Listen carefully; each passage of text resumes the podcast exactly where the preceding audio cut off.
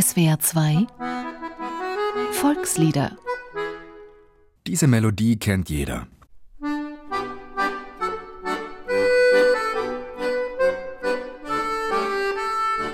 Und wer sie hört, denkt den Text gleich mit. Wenn alle Brünnlein fließen, so muss man trinken. Aber haben Sie sich schon mal überlegt, was das heißt? Was sind denn das für Brünnlein? Ein erotisches Bild, wie man es aus dem Hohelied kennt. Und dann geht es weiter, wenn ich mein Schatz nicht rufen darf, tu ich ihm winken. Ja, und? Wieso darf er denn nicht rufen? Und dann kommt es langsam heraus. Er winkt gar nicht richtig. Er zwinkert nur mit den Augen. Und der Schatz, der ist noch gar nicht seiner, sondern könnte es vielleicht mal werden. Das hätte er jedenfalls gerne. Denn das Mädchen, das er einfach schon mal als seinen Schatz bezeichnet, gefällt ihm sehr mit seinen leuchtenden Augen und den roten Wangen. Aber es ist in der Stube drin. Und man weiß gar nicht, wo sich unser singender Betrachter eigentlich befindet. Ist er ein Voyeur, der draußen am Fenster steht, oder ist er auch in der Stube? Und was heißt treten auf den Fuß? Tritt er von einem Fuß auf den anderen, weil er ungeduldig ist, oder tritt er ihr auf den Fuß, um über diese Ungeschicklichkeit mit ihr ins Gespräch zu kommen? Oder tritt er ihr so auf den Fuß, dass sie bei ihm stehen bleiben muss und nicht weg kann? Diese Fragen stellt man sich als Kind.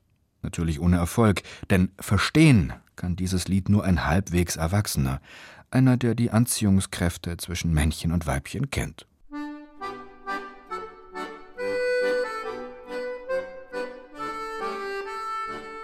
Wenn ich ein nettes Mädel sehe, muss ich halt flirten.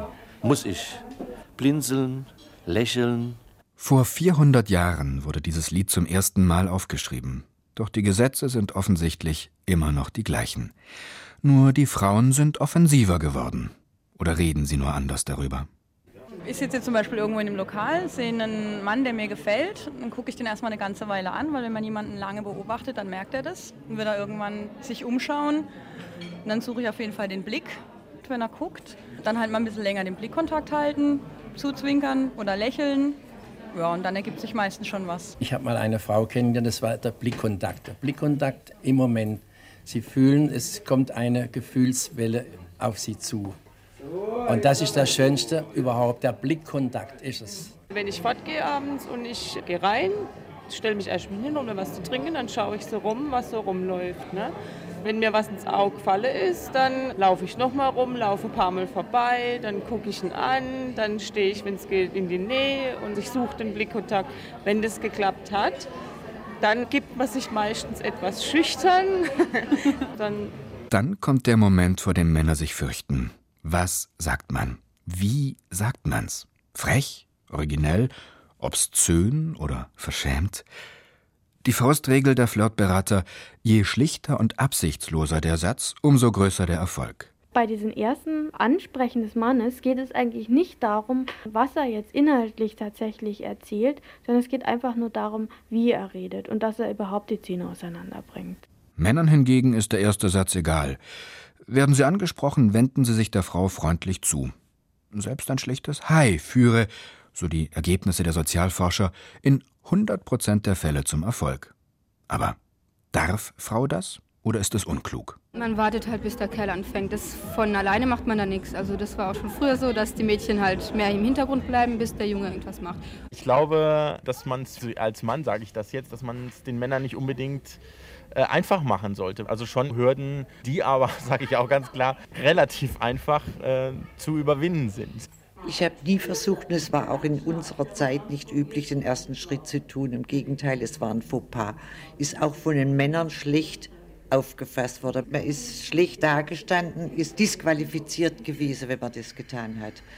Also die Männer haben da schon den ersten Schritt tun müssen und es wurde auch von den Männern der erste Schritt getan. Aber früher hatten die Frauen auch ihre Tricks.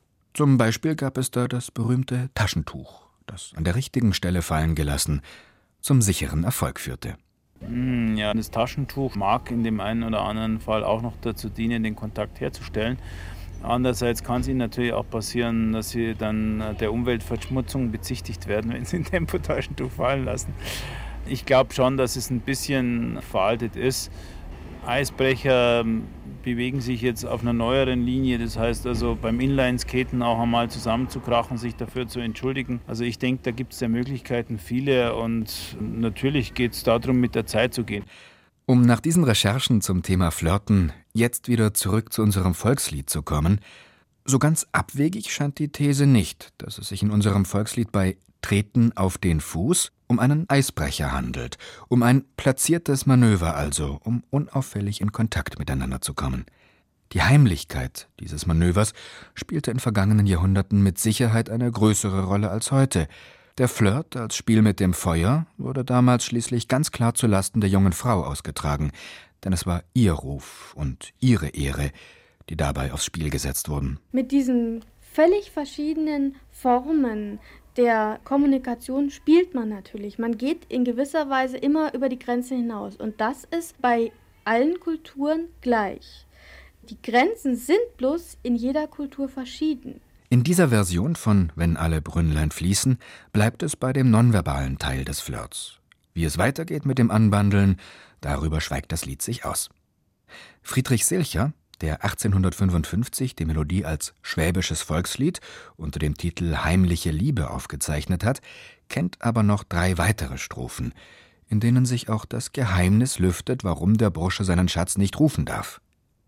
Die Leute, die um das Mädchen sind, schmähen und beschimpfen ihn nämlich massiv. Vermutlich gilt er als nicht standesgemäß. Er beschließt dann aber in der letzten Strophe trotzig, sich darüber hinwegzusetzen und das Mädchen jetzt erst recht zu lieben. Der Volksmund hat entschieden, diese Strophen nicht ins Maul zu nehmen. Eine weise Entscheidung, denn so bewahrt dieser jahrhundertealte Flirt sein diskretes Geheimnis.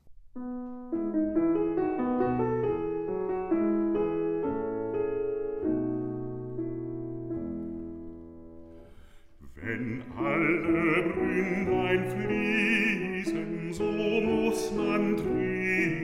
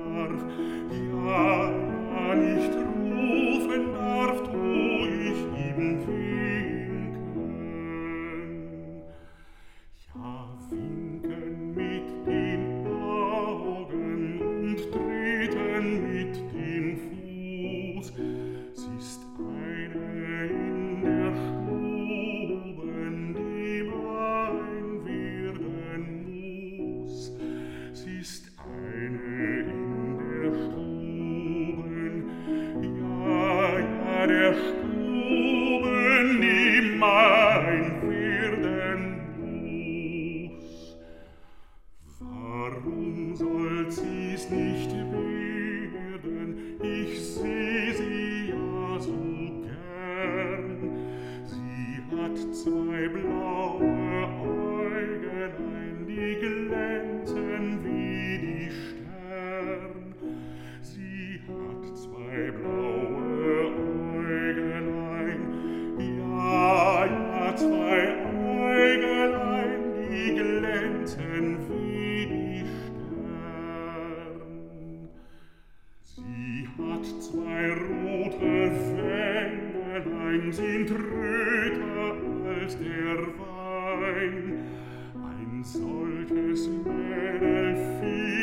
man nicht wohl unterm Sonnenschein.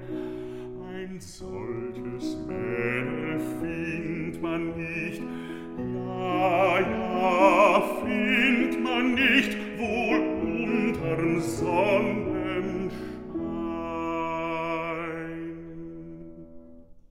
Wenn alle Brünnlein fließen.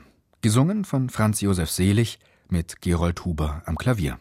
Ein Beitrag von Dorothea Bossert.